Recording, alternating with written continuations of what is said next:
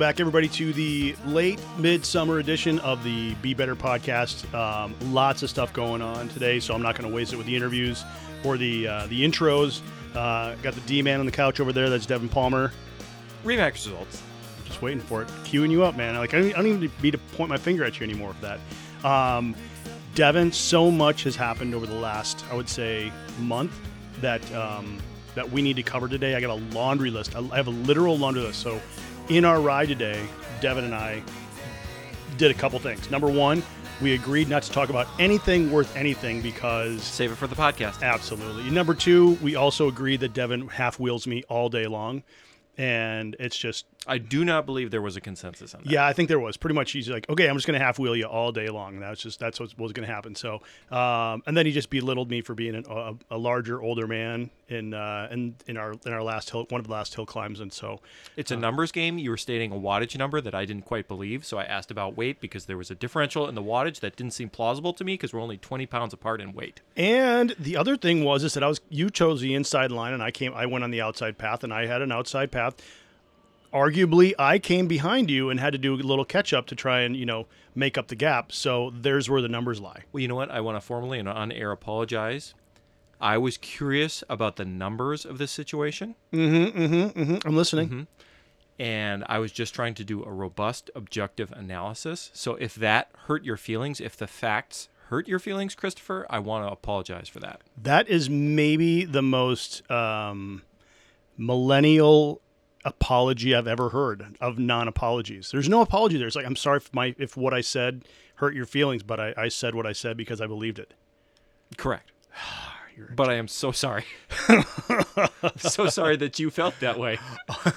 all right. I'm so sorry you felt that I was half wheeling you. Oh, for sure. I know. I just I'm just messing with you. Um, all right, so let's get back to it. So this last couple weeks, we have seen um, we have seen PTO at Mil- in Milwaukee with Age Group Nationals. Um, What does that stand for?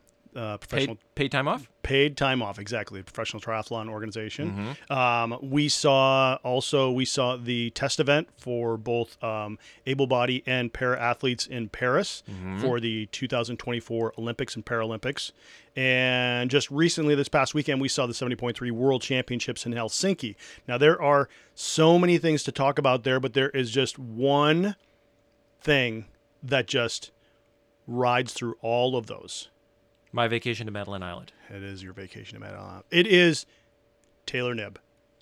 Absolute dominant. And, and, and I don't know that because let's just highlight Taylor won handily um, PTO. I watched it firsthand uh, working the bike course. She's Taylor is from what nation? She's from the United States of America. USA, baby. Yeah, America.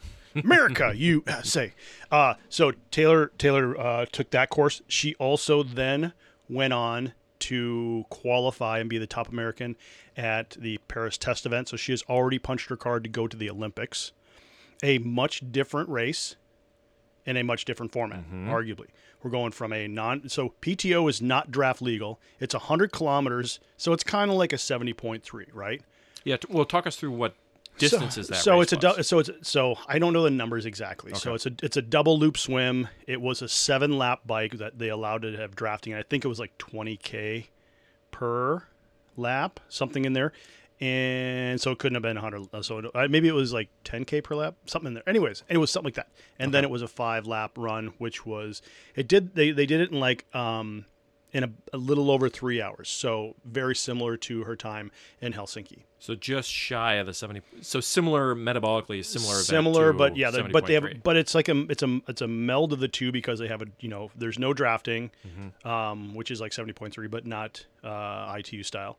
Uh, you have a travel through transition area, and it's a multi loop, which is like ITU. Yep. So it's a very user friendly. And then going into it, I was very skeptical and was not a huge fan. Coming out of it, huge fan. Hmm. Great race to watch. Their app is maybe one of the most uh, uh, usable visual apps um, here that to be able to uh, to be able to watch because I was watching it in real time. It was like a five second delay. That's how I was seeing where they were on the course, so I knew when to when to prepare. because the app, the live coverage is All always a challenge. Yeah, it's- always a challenge. they had 127 timing mats. wow. 127 timing mats. All right, so we're going to get back to that. Taylor Taylor takes that. Then she goes to Paris, a dynamically different race. Best American. She was fifth overall. Okay. Punches her card, she's going to the Olympics. She's one of the three possible slots for American females to go to the Olympics. Is that when you say she's going to the Olympics? She qualified that- for the team. Okay, so USAT has USA. that yep, was their first. That was their first qualifier. qualifying. Yep. Okay. Yep. Highest female. Um, and it was the high, highest ranking American athlete uh, in top ten. But they had to be top ten. They didn't have to make the podium. They didn't have to win. They just had to be Fifth top place ten. is top ten. Fifth place Okay. is top ten. So that's I mean that's and, arguably that's close. Yep. Right. Those they weren't they weren't far apart. Then she goes on to Helsinki, and she wins seventy point three worlds, half Ironman World Championships. That's three major accomplishments in three dynamically different races, mm-hmm. all within a month. Is she the best female triathlete slash triathlete our sport has ever seen? You're three races. You're trying to call her the goat. I'm I'm saying I'm saying that because it's not a, because I don't I don't consider somebody to be a goat for what they if you look at it Natascha Badmann when you know she won a crap ton of Ironman World Championships right um, that's one thing but to win all of these different distances in such a short period of time Well, hold on, hold on, hold on. She did not win. well, she the didn't test win she, t- but she didn't win the test event but she got fifth and if I still say dominated the test event in a similar fashion to the other events, you m- you might have an argument. But fifth, I mean, fifth is an elite performance, but it's not a win. okay doesn't have to be the win though Yep. I know I did say win, but it doesn't have to be the win. So I am putting it out there, and and, and this was kind of this came on the on the on the I would say in the coattails of Leanda Cave wrote an open letter to Taylor Knibb, you know, advise giving her some advice that she had because you know Leanda went through this same thing. She went from four-time world champion that where she was at ITU distance, long course, short course, and then she also went on to win 70.3 in Ironman the same year. 2012, right? Yep, 2012. And So, uh, first person to ever do that, male or female, um, giving her some advice on what she kind of found along the way. You know, don't lose yourself, stay focused, enjoy the ride, type of thing. Um, with that, is okay. Right now, is is Taylor Knibb the best female triathlete in our sport? Well, it's hard to say because you have the age-old question of long course, short course. Okay, It So she at the middle ground, certainly she, you would have to say, okay, she won the two most competitive middle distance events. But could she go win Kona? Could she win the Olympics? So is that the only thing? Is it is it the dis, is it the diversity of of abilities across the board? Now she is she she's not going to do Kona because it's obviously there's no reason to go do Kona this year. Wh- wh- Why not? Well, I, I mean that's a good question. That's a good question. Why not? But I- She's I, clearly on prime form. she is, and, and she Toss in a couple long rides, go win Kona. she could do that. I mean, she could. If she did, would then that seal it as the she would that seal it as the best female triathlete in our sport right now? You tell me. Do we have? Is there anyone? So when in- I ask you a question, Mm-hmm. this is how this is how conversations work. I ask you a question, and you answer it, giving your opinion, going on a limb, and trying to state yes or no, and then backing up that statement with a yes or no, not tossing it back at me. who is the dominant ITU female pro right now? Um, Is there one? there isn't no. Okay. So no one is consistently winning. Who's the favorite going into the games? Do we have one? I, I I don't think that there is one at this point in time yet. No. So if we can't point to a clear, And then again, even if there was, that's just one discipline. That Yeah. there's I'm talking the the ability to to excel at multiple disciplines in multiple formats. And I'm saying that even though PTO and 70.3 are similar in distance, I think the racing dynamics and style are dynamically different. yep.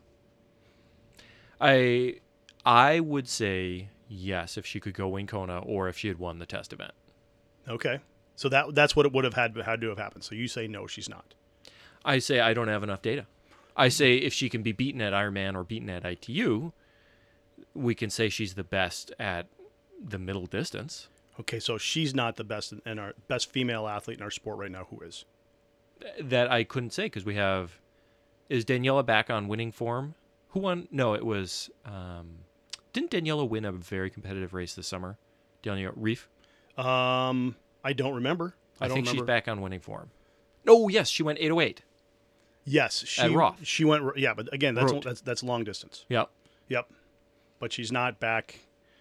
You know, winning ITU races. So that's one. one- That's that's that's a one trick pony. One one distance. right now. so I would say right now. If, Dan- if Daniela would have been at the test event and she would have taken the win, maybe. If, but if say Daniela had been fifth at the test event, what would you say? She would have had to do one other race. I say more more than just two. There has to be th- there has to be three. Okay. There has to be three. I don't have I don't have a compelling argument for any anything. It's just it's That's an fair. interesting question. What I would say, look at the men's side with Gustav Iden and Blummenfelt from Norway. Yep. They're still competitive at ITU. They're winning the middle distance stuff and they're winning the long course stuff. Yep. So if Taylor could show, hey, I can still win ITU, not fifth, but win, Yes. win the middle distance stuff, and be a contender and win at long course, you would have to give it to her, right? You would. You would. Because Blummenfelt, I mean, it's just, it's out of this world what those guys are accomplishing right now. True. Do you think they are favorites going into Paris, or do you think they've drifted too far towards the long course stuff? No, I think I, I think you know um, I think they're still the favorites, especially with seeing. So one thing that I saw as a chink in the armor at PTO was um, uh, uh, Blummenfelt came off the bike and he cramped super bad to the point where he got off the bike and he just stopped. Okay. Um, Didn't that happen to him at an event last year as well? I don't remember that. I don't. I don't remember ever hearing about it. I just and I, they didn't. And I didn't hear anybody talk about it. I just saw it. Yeah. I saw him get off the bike and he was holding like his right hammy.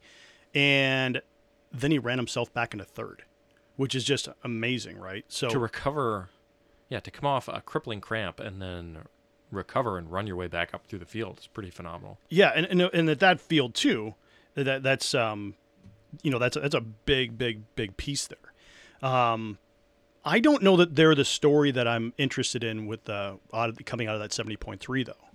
The seventy point three on the men's side, the the story there is is the DQ of Lionel Sanders. Mm. Did you read about this? I sure did not. So so he got DQ'd for apparently going over the center line. And it wasn't actually a marked center line, it was a perceived center line of the road. Well, hold on now. This is We're was- just going to toss a guy out of a world championship because of a Not- a, a, a, a- an imagined center line that is that is one thing. and now it's DQ, not a penalty. no, he was DQ'd. He was DQ'd. Now, coming off of that this morning, Iron or Ironman released like highlight video social media content today and it showed Blummenfelt making a pass Mhm. and he clearly crosses over a double white line. Clearly crosses over a double A white line. non-fictitious, a real white real, line. real double white line crosses over to make a pass on the left Where and was- then comes back over. And and What position was Sanders in when he was thrown out? um I don't know exactly. Was he a Um, contender, an actual contender? Yes, win, he was. Yes, he was. He was. Really? Def- yeah, he was Really? definitely. Yep. He. yeah, Really? yes. And now he says he, yes. And now he says he's never going to race Ironman again because he's felt like he's been wronged. Now this is this is very similar to something I witnessed at PTO this year because we're kind of like putting all these together. Yep. Which was the disqualification of one of the male athletes, and I can't remember who it was because one of the USAT officials who was working the event for PTO misunderstood the number of laps or miscounted the number of laps and said that the guy had been lapped out and he had not and pulled him from the course. That was a $10,000 mistake. That hurts. Pulled him off the course, DQ'd him for, and lap, had him quote unquote lapped out. And he's like, I wasn't lapped out. And he's like, Yeah, you were. You were lapped out. And like, no, You were pronouncing the word "out" like a Canadian, and it's. I would like you to apologize to our listeners. I don't recognize your statement there. Um, You I'm were sorry. saying "out" I'm out in a very Canadian way, sorry. and I'm not being culturally insensitive when I'm I say sorry this. if that's but if, if the way you I talk is making you feel uncomfortable. I- this is uh, what nation are we in? Are we in Canada? um, we're close. Lionel Sanders was thrown out of the race. You know they're sorry. out. Um, So, but the fact that that that he was that he was DQ'd. We'll talk about enforcement because enforcement is very spotty in triathlon inherently because it's like you're Yep. you're unsupervised for long stretches. And there and, and and with PTO being so electronically monitored. Like they have 24 like the the the athletes are seen 24/7 either by drone or by like they have four race motos that are going through the whole thing. And so it's everything's on camera and they have 127 timing mats. And so all of that and one guy who I'm not going to call him out by name. I mean, I questioned that what he had, what he was doing at the time, but I was not in a, not in a place to, to say anything because I was bike course manager Yep. and I wasn't in any sort of enforcement role. But he pulled him out. You hate to see it because sport is it's one of these bastions where we want to believe there's fairness still. Yeah, So in in the Blummenfelt versus Sanders example, the same infraction enforced one time, not enforced another time. In your example, an official just gets a little confused and makes a makes a harsh judgment that may have cost an athlete ten Oh, yeah. grand, and that athlete definitely needs that ten grand. Yeah. ten grand is a ton of money to a pro tri. That's more than most tri- pro triathletes make. and we've seen it in other sports too, where the referees just bungle the call, know, and that's why you know pro stick and ball, t- you know, sports now have instant replay. know. Baseball's got instant replay. You know, football, basketball, all those things have instant replay to make sure that like is the call on the course or is the call on the court or on the field is it accurate? It's tricky because what's the long term solution? Is it like drone coverage of That's the- the main field? the so this field? is where PTO kind of changes the game a little bit because the other thing that PTO has, um, just going to drop some names here. Yep. So uh, was talking with Annie Head, and then when uh, Tim O'Donnell came up, and we are all three just chatting, you know, around just you know three three chums, you know, just a couple of random. you and all the big names. You just just big yeah. name people just talking, and and so we were discussing um, the hockey puck size uh, discs that PTO riders have. One placed on the front fork, one placed on the seat post. The the one on the back seat post has a light system to tell you if you are proximately what your proximity is to the rider in front of you. So So if I say I'm coming up from say I'm coming up on you from behind, Mm-hmm. and you have your your hockey puck that's attached to your seat post, as I come up onto you, it's going to start blinking. It's going to be So it's a visual cue, so I can look down and see. Oh, I'm within a, a callable draft distance. yep, And once you go in, of course, you have to complete the pass. yep. So I can go in and then I can come back. I can go in and then I come back because they don't have a pa- they don't have an, an, an absolute passing rule. Oh, okay. So the question becomes that I had was number one, do you record that information? Because that's data. Yep. And they're like, well, we don't record it. We, we monitor it. I'm like, so what do you do with it? And they do, do you give penalties based upon this? And they're like, well, no, not right now. I said, so you could literally just see how long somebody's in the draft zone. Like if you see somebody making one attempt and then then back, that's fine. But if you see somebody's like, doo doo So it's like getting a speeding ticket from the camera instead of from the officer. you're getting a speeding ticket from technology. So it's like mm-hmm. it's like Bill Gates is monitoring you. So they would have because they have they have big boards that tell every rider as they're coming up how many laps they have left on the bike. Because do do people know the dynamics of a pro field in a non-draft race? You come out. Of, okay, let me Yeah. let me explain it. So it, yeah. Uh, from a professional, Christopher, Oh, oh, allow me from a Oh, professional okay. athlete perspective. Is this what you heard when you went to your athlete briefings? Excuse me. Excuse me. so the pro race, it's non-draft, but you come out in a group, the top, call it 5, 10, 15, whatever the dynamics of the race. The lead group comes out of the swim together Yep. and rides in a line, generally uh, adhering to whatever the draft distance is, 10 meters, 8 meters, whatever it is for that race. Yep. But the lead guys are all riding together, and you are definitely getting some level of draft benefit from being the third guy, the second guy, the tenth guy in that column of air, right? So you're not technically drafting, but you're definitely getting some effect. Yep. And there's guys who don't care about the rules as much and will just openly draft or, you know, play in a gray zone with it. So it's there's a lot of if you were all straight shooters, it would be a very boring line, all perfectly spaced. But there's plenty of people who are flexible with the rules because a lot of times it's not that enforced or it's enforced selectively.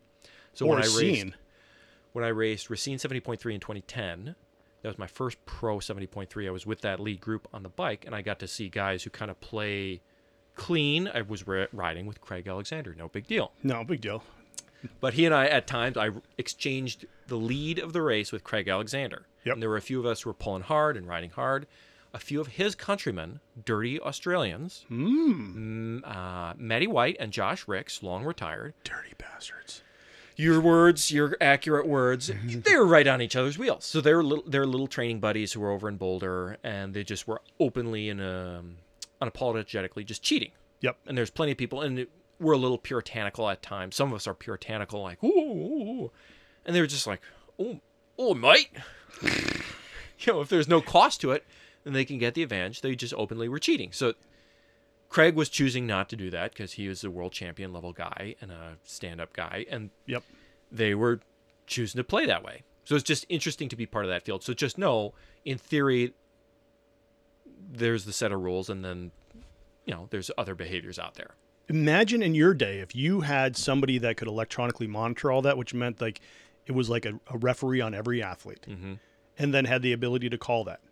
Like, okay, now we have the metrics. So they don't have no referees out on the course. They could just monitor the data. Enforcement, it, enforcement and then enforce that where they could say, okay, if you do this, that's a fine. If you do this, that's a penalty. You do this so many times, that's a DQ. And you start to set thresholds, but those thresholds are not visual from an, from a referee, but now they are data points that are being collected because of the GPS proximity things that you're carrying. because the rule is just whatever is enforced. So it's like you can say there's non-drafting, but if you don't enforce drafting at all on the venue, it's Yep. like, well, I'd be a fool not to. So does it so would you have preferred to have been enforced with a, a GPS monitor instead of having referees see things or quote unquote not see things? I think it would have shifted behavior dramatically. What was interesting in my day is there was more non-Ironman branded USAT oriented non-draft races, so like the Lifetime Olympic Series Yep. or Rev 3. The USAT rules for pros were quite different, so they allowed you to be staggered. Yeah. So there would be instead of one line stretched out, you could be offset from a guy. So you could be closer to him but offset, which led to basically a peloton. Yep. So it and once there's two different basically columns on the road, it's just a cluster of guys, and there's no way to cleanly enforce. Yep.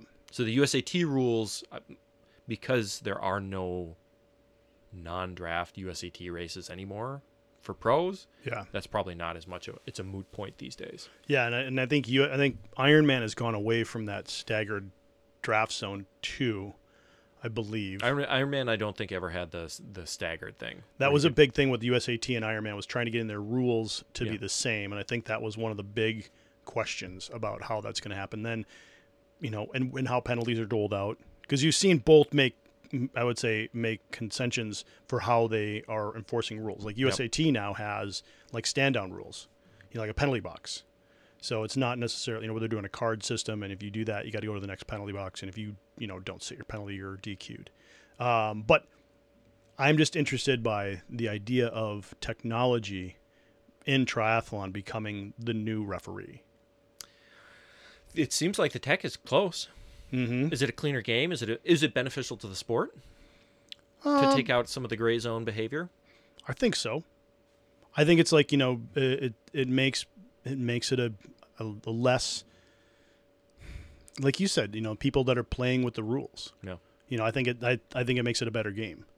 But I'm on the but I'm on a spectator side. You know, I'm not I'm not on an athlete side. What do you do about lead cars? they didn't have lead car. Okay. Yeah, lead Good. mo- yeah, lead moto that was like they were like a hundred yards out. Like Okay. way, way So out. far enough. Yep. And then the and then the uh, the motos for media are always the med- they are always the media motos at their race. So they travel with them and they're like fast scooters. Because do you know? Have we discussed the dirty little secret of you see a guy break away on the bike in an Ironman? Oh yeah, and they're yeah, the moto uh, drafts him. And so if you get the lead, and maybe less so now, but there used to be kind of a caravan before the leader of an Ironman. So you would see these performances of like, oh, this guy like ten minutes into the field, and oh, second and third and fourth were pretty good guys. Interesting that this guy got ten minutes on him. Well, if you're in the wake of a couple of different vehicles, yeah, you can float ahead of that field, even if they're riding together collaboratively. Yeah, you can float ahead. So there were a few guys who would get away with these wins, you know, back in my day, ages ago. It's like, oh yeah, you got away, but you had a lead vehicle. like they had that media like truck Mm-hmm. that was you know that was at the head of Ironman Kona. The clock and everything. clock yeah. and they had like I mean they had like 20 like media people in there that are taking pictures and that's that's huge. It's like riding behind a, a semi. Yep. You know. Or didn't I'm I'm thinking of the tour one year. I think Fabian Cancellara was crabby because uh, Alberto Contador won the ultimate or the final time trial, and Fabian was all ticked because Fabian probably put out a much bigger number and maybe would have ridden faster. But Contador going last as the yellow jersey guy had this motorcade of like a half a dozen motorcycles. Oh yeah. So it's like, yeah, of course he was able to win. He had all this aero advantage. And and the more people you put out on the course from a from from that standpoint too, from a media standpoint, the more risk you have, mm-hmm. because like we've seen, they've crashed into people and taken people out that killed somebody earlier this year.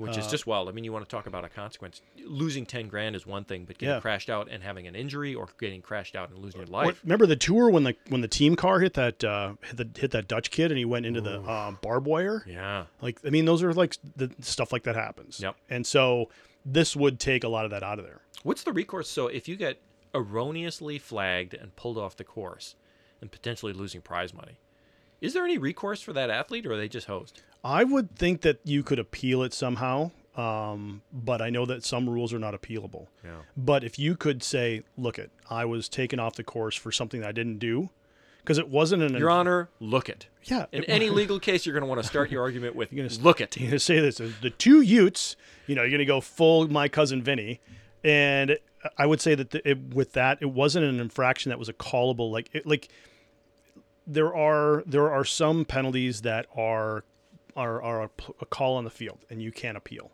Um, drafting is one of the ones you can't appeal because it's a call on the field. Yeah. Um, those are those are not. I think being lapped out, you could say, yes, you're. You know, I, I would I would allow you to appeal that, and if you could show that this was, you know, an, an erroneous thing. I just don't know how you can award money for that. Yeah. It's well, Because then what do you say? It's like, well, I would have ran. I would have done. I I coulda- could have. coulda, Coulda. woulda. Woulda. Coulda. Shoulda. well, then everybody who ever does Ironman should say, well, I I could have ran, you know, sub Yeah. three. I bumped into a weird one like that in 2010, the first year of the Maple Grove try. I led the whole race, came through the winner, like, great, I just won. And I was interested because when I came into transition, I saw Pat Parrish's bike on the rack. Like, oh, weird. What's Pat must have dropped out or gotten a flat or something.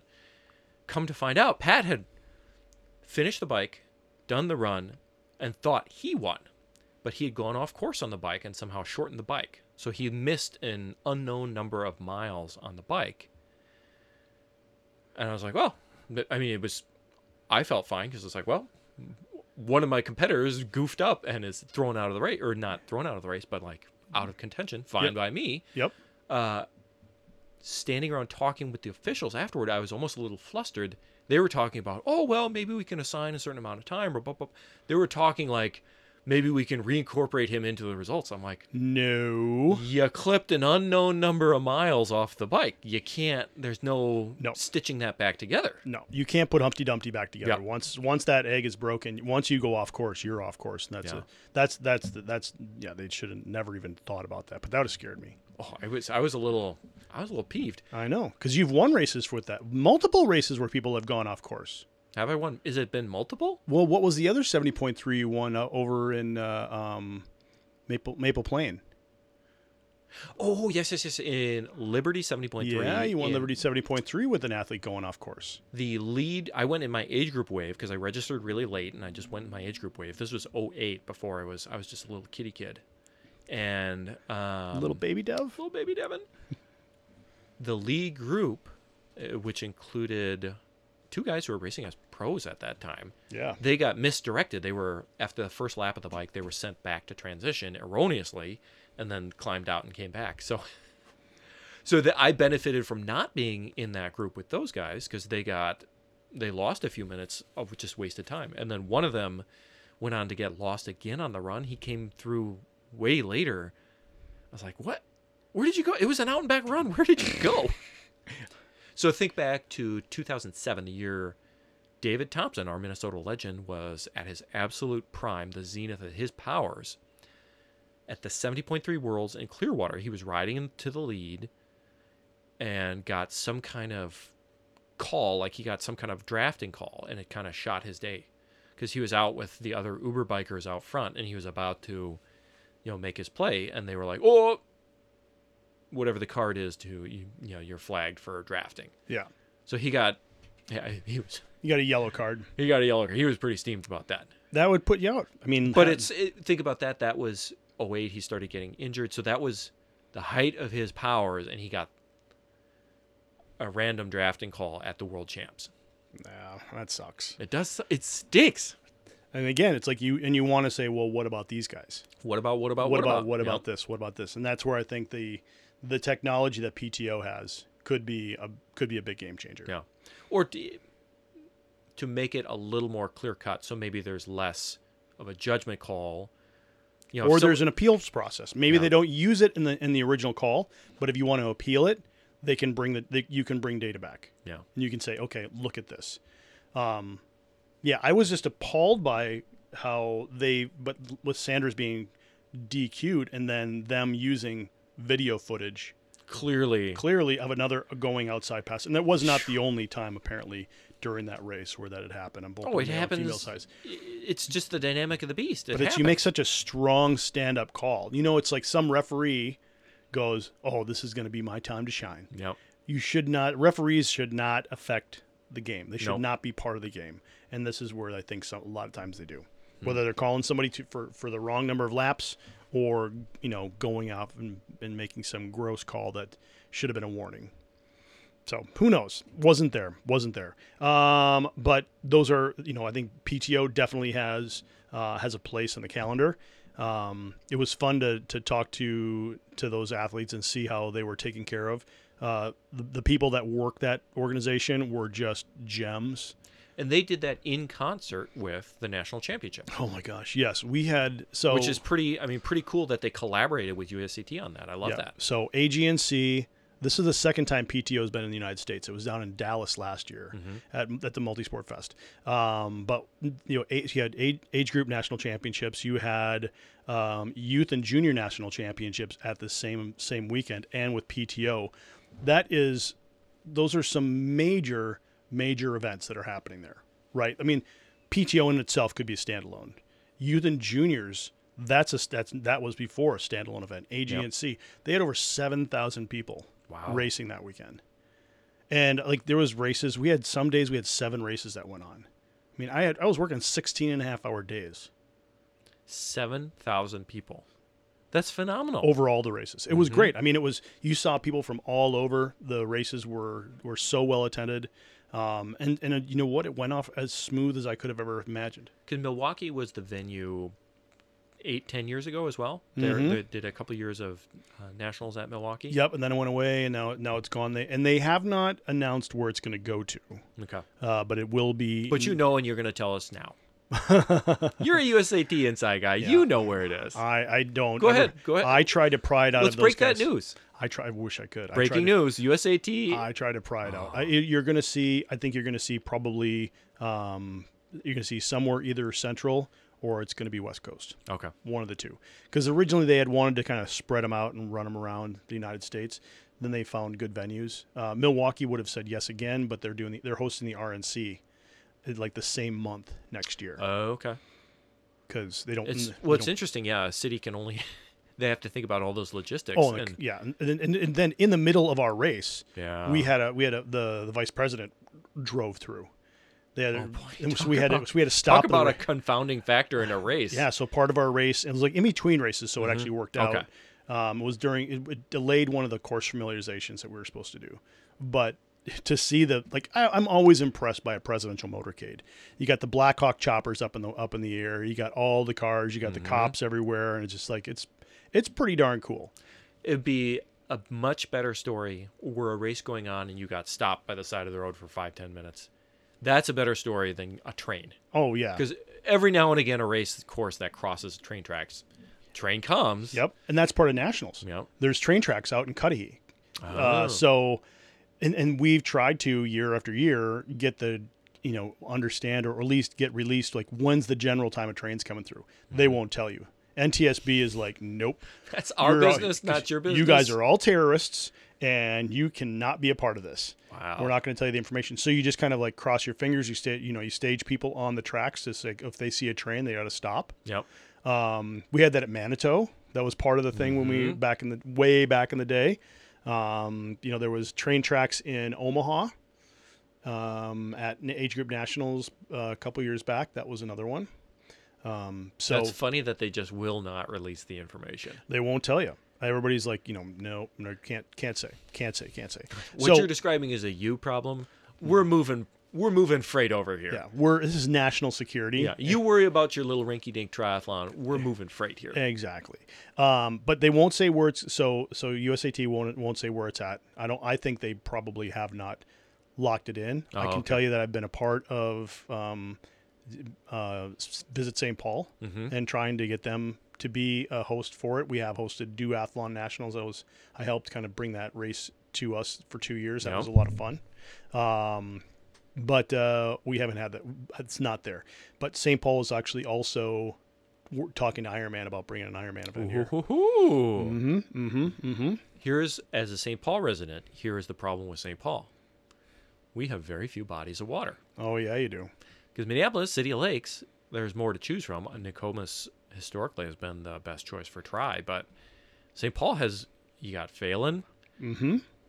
You got a lot of water, but you don't in, in, in Minneapolis, but you don't have a lot of great usable roads that can be shut down. Nope. It's so urban, and that's the problem. Because we had, I had actually laid out when when we were back in the old days, in the salad days, back in uh, Flying Cloud Drive. Yep. Um, when I had my meeting with Andrew Messick, I said this is where I think it would be, knowing that if anybody's going to be able to move the metric on this, it would be Ironman themselves, Yep. and it was going to be in um, Bidet. Mm-hmm. That's where it was going to be in Calhoun at that day. And so the idea was go to the South Beach, Thompson Beach, run it out of there. Can run a great Ironman swim, great views, great visuals. The water's super clean.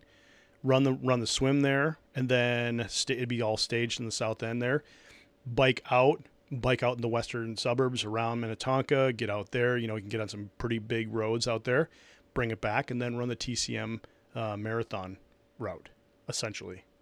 It would have been so phenomenal and so undoable Oh my gosh! from a permit standpoint from so many different municipalities. shutting down roads oh would have been astronomically difficult Yeah. but if anybody's going to do it ironman's going to do it right you Yeah. just pick your route and you pick the least of, of you know least resistance and you and you make that happen um, it would have been epic my club, the bike club that I'm part of now, West River Racing, hosted the state championship for road races, or the road race state championship um, for cycling. Okay. Maybe you've heard of it.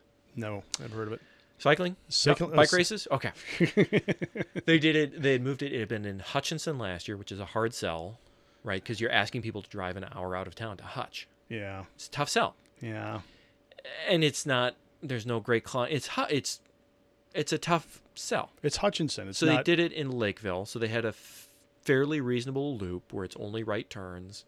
Uh, so they put it together and came together quite well. But it still is just, it's such a battle dealing with road safety for riders. mm-hmm It's just a huge question. because yours not yours is probably a rolling closure and it's not a complete closure at, like, Not at like all a is for- complete closure. yeah No.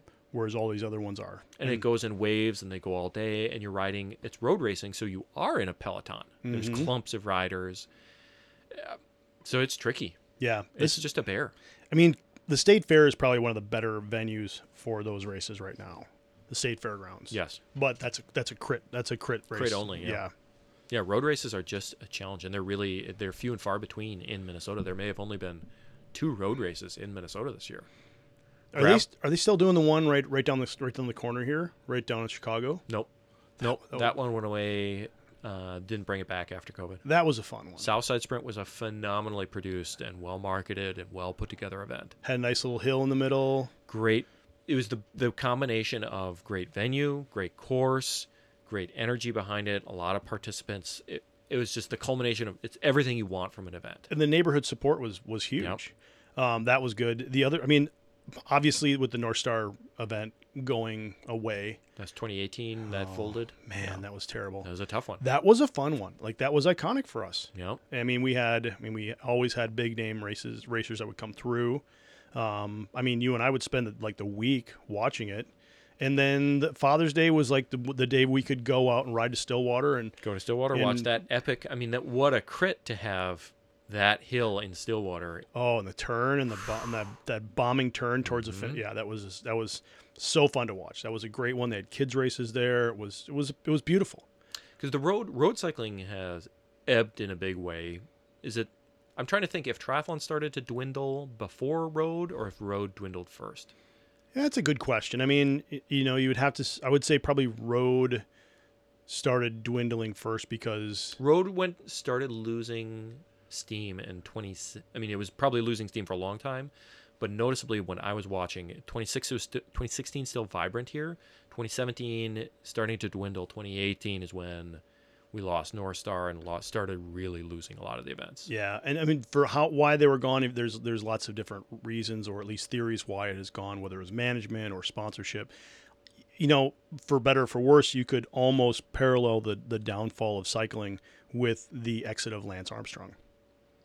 Yeah, we're far enough. He's far enough in the rear view. There isn't that.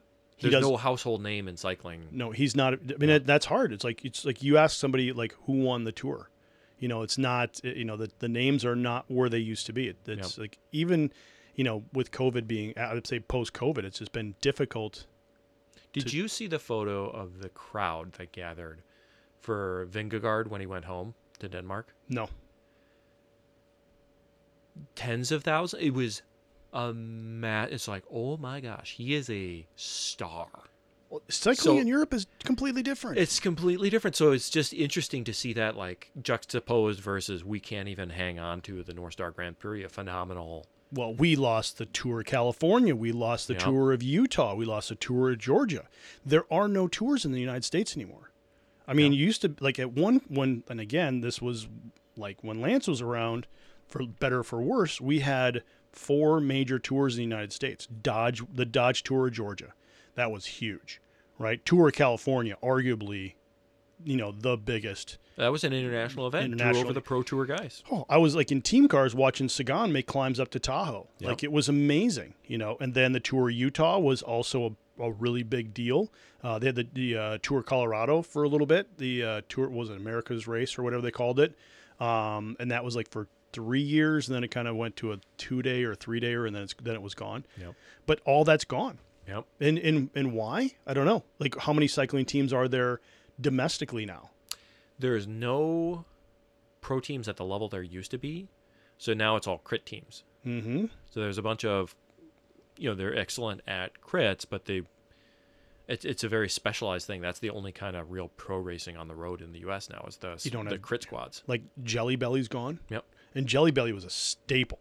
Like they were, they were like Kenda was. You said Kenda was was around for a long time with, you know, the Kenda Five Hour Energy, and then they were like those different ones.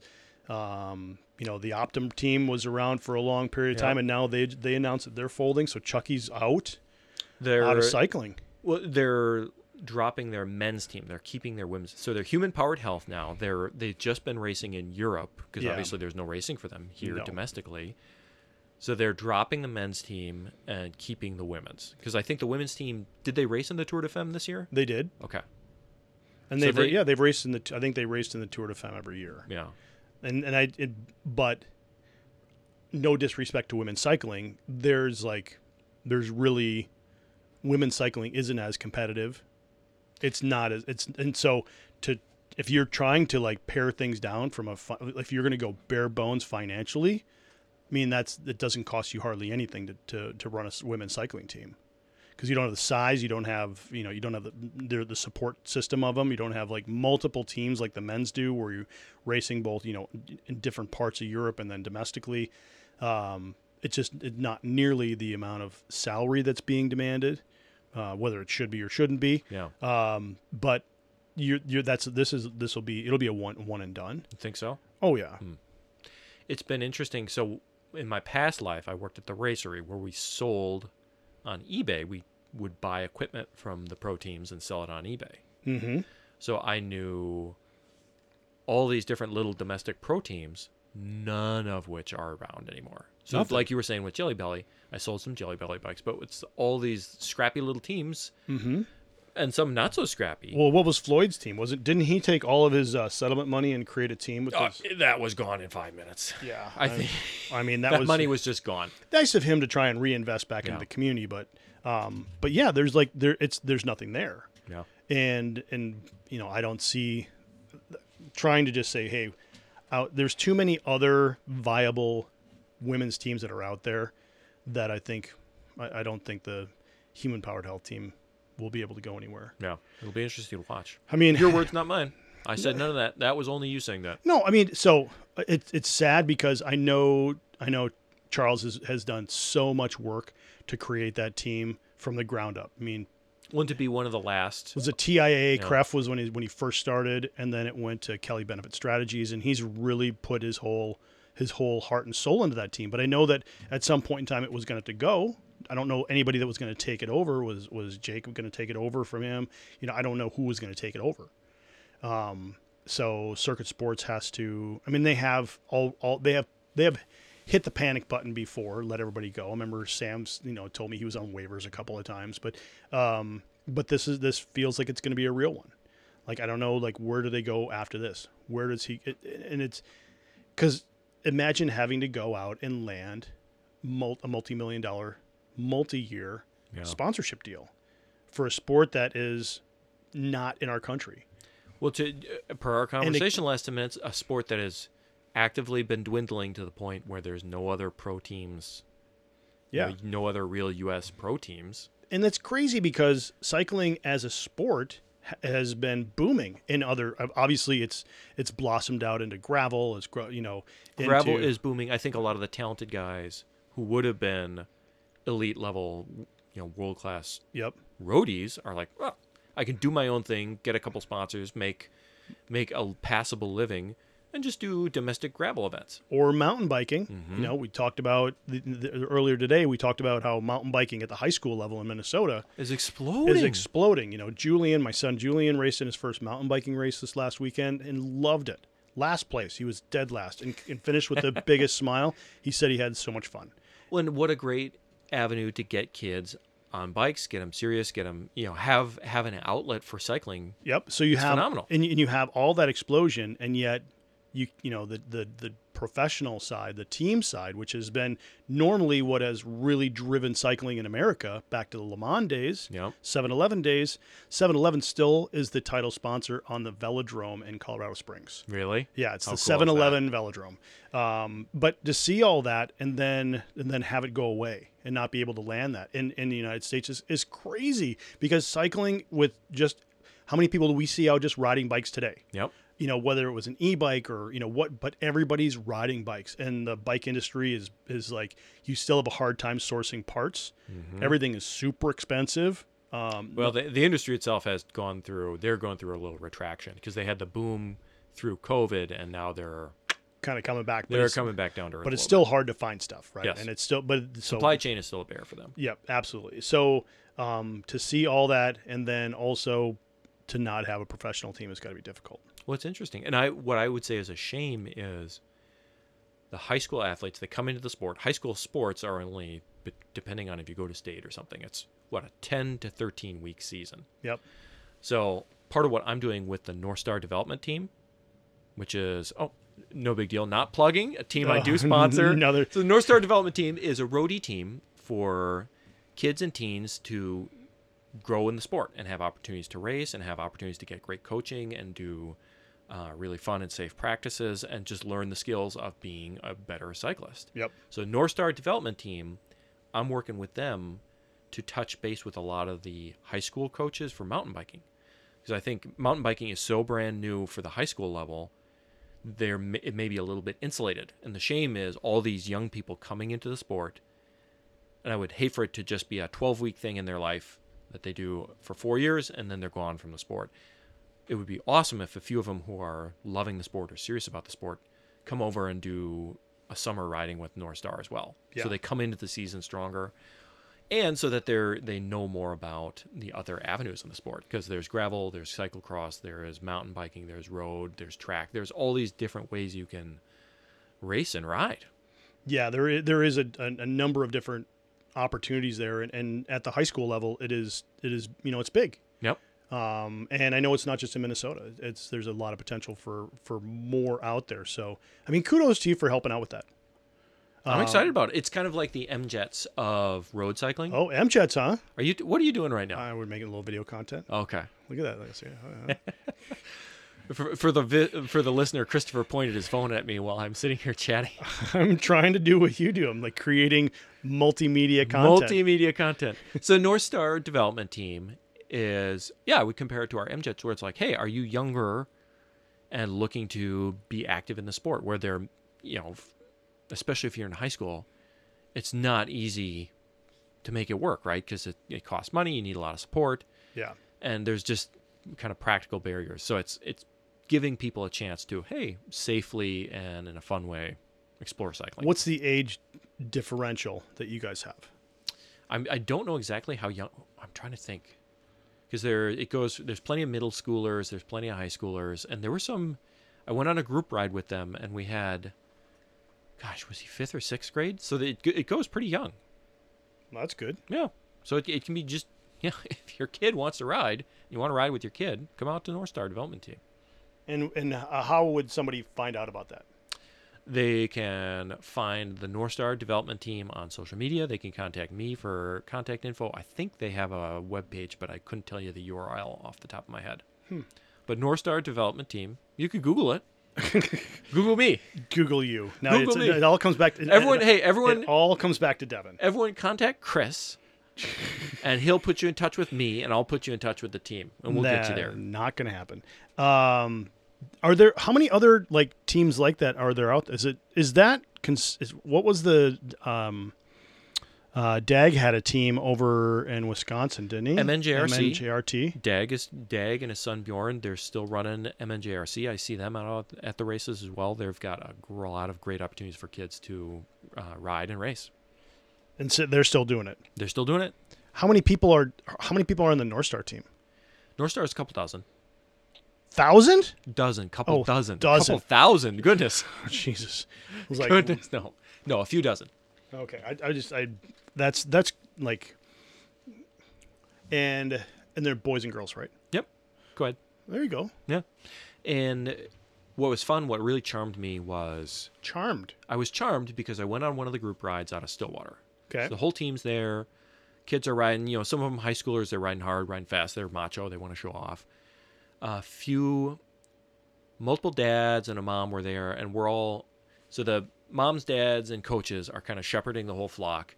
And just to be out there, like, seeing parents with their kid just riding, it was really cool. Yeah, I'm, that's that. W- you know, when you see kids out riding, we we came across today. I don't know if you remember, like we are coming south on the river road, and there was a, a family that kind of came by us well, mm-hmm. between between lake and and the bridge, and the one kid was on like this little niner gravel bike. Did you see that? I mean, it was like a twenty inch wheels. You were maybe, I maybe didn't because you were probably half a wheel ahead of me blocking the view. Oh, maybe that's what it was. That could have been in, or you were just like gassed from trying to keep up. hmm I think that was it. That was- that I was, was just it. looking down at my power meter. How can he be doing 380?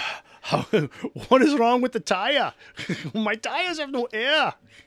Um, no, that would, I, I love seeing little kids ride. I Yep. remember I was in Italy uh, a bunch of years back doing a bike tour, and I saw I came across like a, a team of like middle school girls, and they were all side by side in a pure, you know, in a, in a pure draft line, and all in the same kits, and they were all like, you know, eight to twelve. How cool is that? To like, have that's awesome. to have already trained them those skills and for them to have that comfort because it's not nothing to be able to ride comfortably side by side, No. to be riding in a group like that Yeah. in an orderly, safe fashion. right down the street. It was like I was I thought that was so so cool.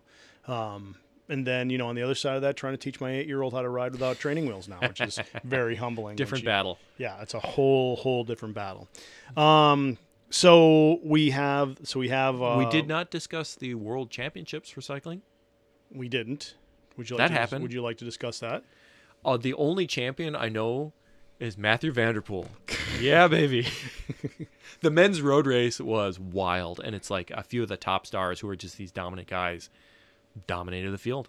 Yeah. It, was not a sprinter's race. It was just a, a classic sky. Where was. Worlds at this year? So it was in Scotland. And what they did that was really cool is they had the cross, road, mountain, and track. So all the different disciplines for the UCI Worlds, they said, hey, we're all doing it at the same time. So they brought it all together into the, One the venue. into the fold.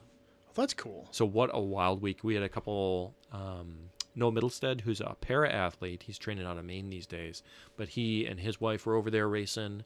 So it was it was cool to just see a few Minnesotans over there, Yep. um, and then just see a really dynamic race.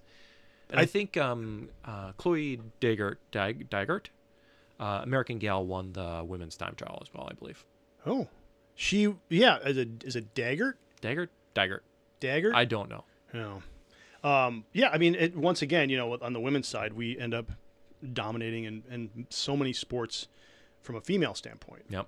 Um, but it's just we have a really have a difficult time with the men, and I don't know why it is. It's still it's still kind of that. Maybe it's the the formula. Maybe it's the water. Maybe it's the weather.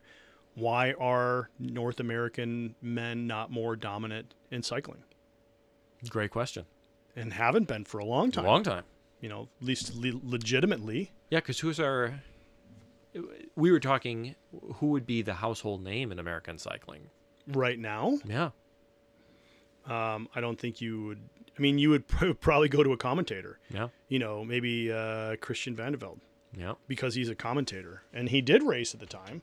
You know, I mean, Lance and Floyd are, or not. I mean, not Lance and Floyd. Lance and George Hincapie are doing a a podcast thing, and they're they're pretty Have we ha- robust. have we asked them to come on this podcast? Do you think? No. Do you think George would come on? Do you think Lance would no, come on I would not. to be better? You know, I'm. Still, Would you have Lance on?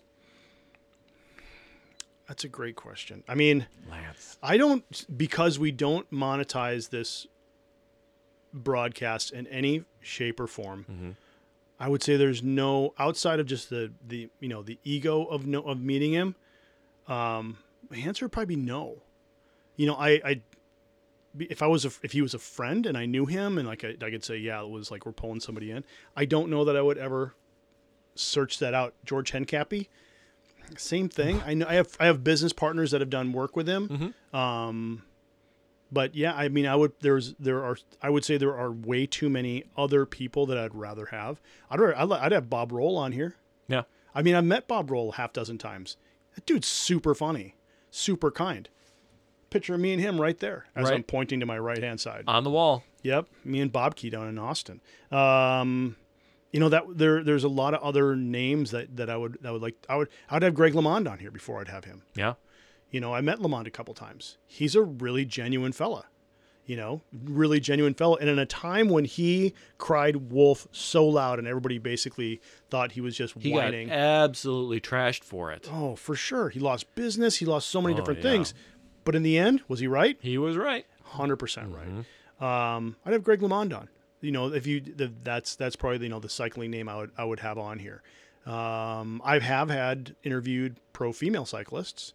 You know, if you go back to our like first first and second I think first and second episode of our podcast, they had I interviewed two uh, female cyclists when I was working CES. Oh yeah. yeah. And I did one on the floor of CES, and I did another one, I think, in our room afterwards. Um, not creepy, but um, but it was but it was cool because you know, I, I because I, I like pro cycling. I think pro But cycling you is didn't want to talk about the world championships. no, but you know it's it's Okay. just okay. I'm just calling you out here a little bit. no, not a, not mainly because I mean, all the for like cycling is I've lost the maybe it's just like the the grab of it into my soul and pro, on the pro level. I haven't followed it. I didn't follow the tour tour hardly at all this year.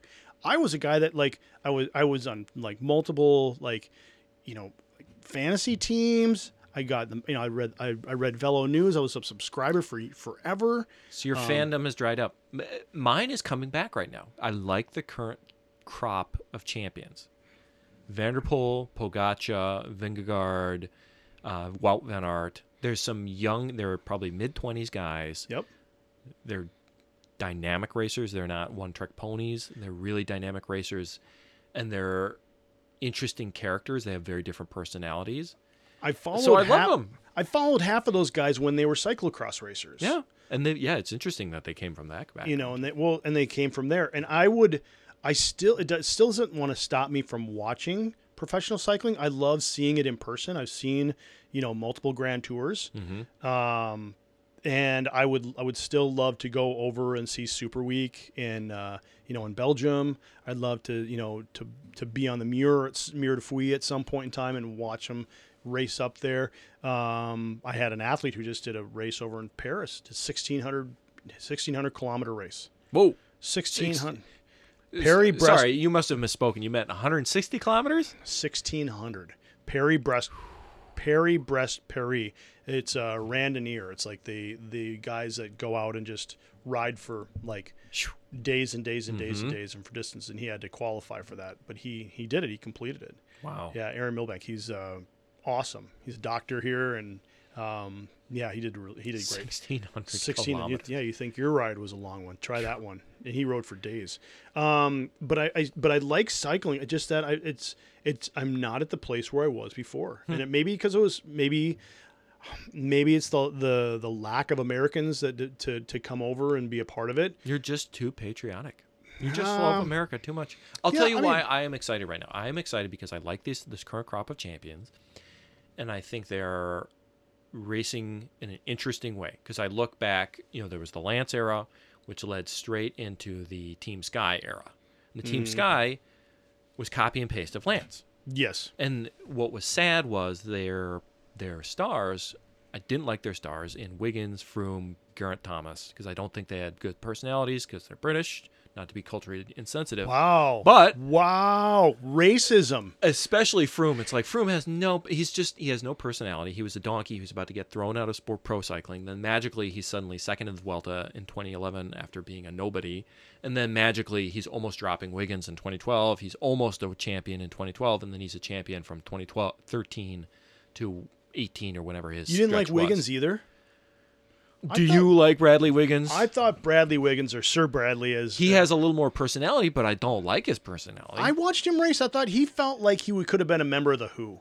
You know, he could have been. It would have been Roger Daltrey, Bradley Wiggins, and Pete Townshend. anyways, the Sky era I hated because they were a copy and paste of Lance with everything that goes along. You know, are you understanding the implications Yep, of a dominant team program yep. That was alleged to have been. that elevated riders who wouldn't have otherwise been dominant champions elevated, especially Chris Froome. It's like there was no evidence he was a dominant champion, and all of a sudden at like 28, a switch flipped and he's winning in incredible fashion. Wow, And there wow. was a lot of TUEs that were that were filed on Yep. his behalf that were questionable. but it was and then there was the equipment issues too. when they were very pompous and self-righteous, like, oh, we're we're doing it the right way. We're clean as can be. So Oh, that they guy had so much money too. David Brailsford got a boatload of cash, and uh, so it just Did you like HTC when they were when they raced too? eh, I, I wasn't paying as much attention in that era. So I, I just didn't. I thought they were boring. I thought their riding style was boring. I thought they were pompous and pious with whilst also being very obvious cheaters. So I, I hated that era. I, this current era, they're way more fun on all fronts, and they're just not pretending anything. You know. So who's your team now that you see that that's that's doing well? That you who's your team that you like to cheer for when you say because you because you kind of you cheer for individuals but you cheer Yep. for a team. Who's your team? So you Jumbo Visma, for whatever reason, is this team Yep. I like, and they're you would have to say a lot of the evidence points to them being a similar program. Yeah, If huh? you understand the Yep, implications. they are. but they're not pretending. They're not saying, "Hey, we're better than now. We're you know we're clean as a whistle." They're just not saying anything. No, they're not, and they're not. They're not like they weren't producing content like Sky was, where you know they had a bus that was so technologically advanced they call it the Death Star. Yeah. They weren't driving Jaguars as their team cars. You know those those were some pretentious moves. Like that's a little bit of douchiness. Well, and the claims of, "Oh yeah, we're vastly superior because of marginal gains." It's because we fluff the pillows differently. It's like, Yeah, come on, no. Yeah, no. you turned I- a donkey into a dominating tour champion. Sure, Yeah. you fluffed his pillow better. Yeah, I mean, I, I think you know teams come and go. Yep. Um, you know, Jumbo Visma has been around for quite a while. Yeah, and they have they have produced a, a fair amount. They have the they do have some um, controversy where they have some conflicting rider, I would say, agendas sometimes. Well, it, I mean That- that, happens. We've seen that before. Like if you're in the tour and you have a sprinter who can win stages and a GC guy, it's Yeah. a problem. Who's going to go? Yep. Yeah, Who's well? Who does the team? Who do you burn the matches for? Exactly, and that and that. But that's that's the that's the chess game that is professional Grand Tour cycling. Yep. Because you have to say who's going to last. Well, and if you look at like, okay, Wout can win a variety of different types of stages. If you didn't, if you didn't bet on your GC guy, like if Vingegaard or Primoz Roglic, you weren't sure they were going to win, do you sacrifice Wout winning two to four stages for a, a third or fourth place GC guy? Yeah, You got to run or- the numbers. like what's Or do you do you send him out to attack him to bring him back so Yeah. that he doesn't win? because Wout, it's been phenomenal the last couple of years to wow, watch Wout both win stages in fun ways and play an incredible teammate role. Like especially in 2022 when Vingegaard won his first tour, Wout did some teammate stuff where he would he- the prime stage of the tour he got in a break. He's not a climber; it was a climbing stage. He's in the break. The break is getting caught by the real guys, Pogacar and Vingegaard. So the the real guys contending for win are coming up, catching the break. Wout is one of the last survivors of the break. He drops back and paces. So he drops back and then picks up the speed to pace Vingegaard when Vingegaard attacks Pogacar. It was a magical teammate moment. It was so cool. So like I'm a we big saw, fan. like we saw Froome do that mm-hmm. to Wiggins. Yeah. and we saw Geraint Thomas do that to, for Froome. We've seen that a number of different times. We've seen somebody come back, and it's always I'm always skeptical when you see somebody that strong, just like kind of play with the field. Outside of Peter Sagan, Yep. outside of Peter Sagan. Well, isn't it interesting? Peter's magic disappeared. well, he he's he's old. He's not that old, Christopher. Well, in professional cycling terms, he's old, Well, that I mean, people age differently. and differently. he's in a he's a sprinter. That's like he's in he's in the young man's game. he is in the young. Well, you look at uh, but he's still I would say I would say if you put him out there, it, he will be he'd be a great commentator. Would he though? Hey, He can speak about as good as Jens Voigt. He's a he's an. And they put Jens Voigt on the tour for like as a as a commentator. Is he still going for some outlet? I haven't heard Jens's voice in a while. Um, and then again, that's that's no one talking was about- better. No one was, better. at branding than Jens. Jens. I mean, because he was like he was tough as nails. He's the only guy that's on my on the wall of shame in my garage that is not a convicted, you know, uh, doper. Everybody from Peter Reid to Lance to everybody else, as the you know Tyler Hamilton, all those photos Peter in the Reed? garage. Peter Reid was a yeah, he got popped for a TUEs. Really? Mm-hmm. Sweet, sweet Peter Reid from 2000 to 2005. Yeah, he's a he's a weird duck. I met him. He's like he's a pilot up in the bush of Canada now. He's got Your homeland, issues. Canada. Yeah. Well, it was clear because he was a star of the documentary. Whatever it, what what was that What It documentary? Takes. What it takes. Uh, was he the star though? He was the star. He was the star because he was such a weirdo. Him and his ex-wife Lori Bowden were both weirdos. She like said she she referred to her child that she was having with her like her boyfriend as like an it, an inconvenience between training. I want to get back to training. It's like, ma'am, Yeah, as soon as it as soon as it gets old enough, then I can get back to training. It? You just called your kid an it? Yeah, though that was no. Have Heather people- Fuhr, Heather Fuhr and Roch Frey kind of showed how you do it because Yep. Heather Fuhr is like she's so nice and she still is nice. Actually, I was just emailing with her this morning. I've emailed with her. She scolded me one time for not showing up to a pro race that I was supposed to. Oh, that's bad. Oops, bad form. Yeah, I was begging her for VIP credentials for Kona Hey Heather, year. I know that um I say a lot of very mean things about the Ironman brand, but can I be a VIP still? I've never said anything bad about Ironman. oh, haven't you? oh, ha- listener. Hey, how was your how was your uh, your resume coming for CEO? Is it is it uh, did it get well received? Did you get past the, the vetting process there for uh, replacing Andrew Messick?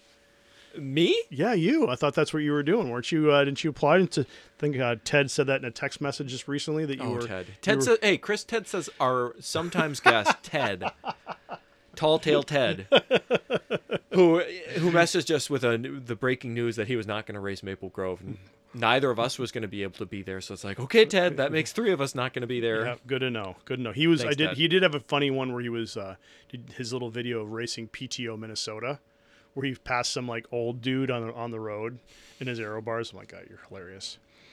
Um, Devon, we are over our time limit here. Um, good stuff this week. Mm-hmm. This time, um, North Star Development Team. North Star Development Team. And uh, if you want to get uh, uh, Devon and Palmer uh, real estate results, Devon and Palmer.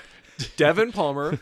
My company that I run, my little my little teamy is MSP Moves, and we're at Remax results. And I am a. It's not a bit. I actually am a realtor, and I'm pretty good at it. He is. He, he talked up about uh, the real estate market the whole day today because we had to talk about anything but what we were going to talk Anything about but the hot topics. Oh, he was all full. He was full of it. So yeah, if you uh, um, if you need something, Devon's got your got your back there. Uh, appreciate you guys listening, and we look forward to uh, our next time talking. And hopefully, it's not as long. We always say that. Uh, but Devon, enjoy these last days. And if you do go to the state fair, eat in moderation.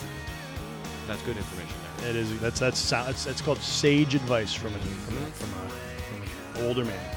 Uh, all right, everybody. Thank you uh, once again for uh, listening. We look forward to seeing you soon. And if you see us on the road, just tell us and remind us that we need to be just a little better. With one more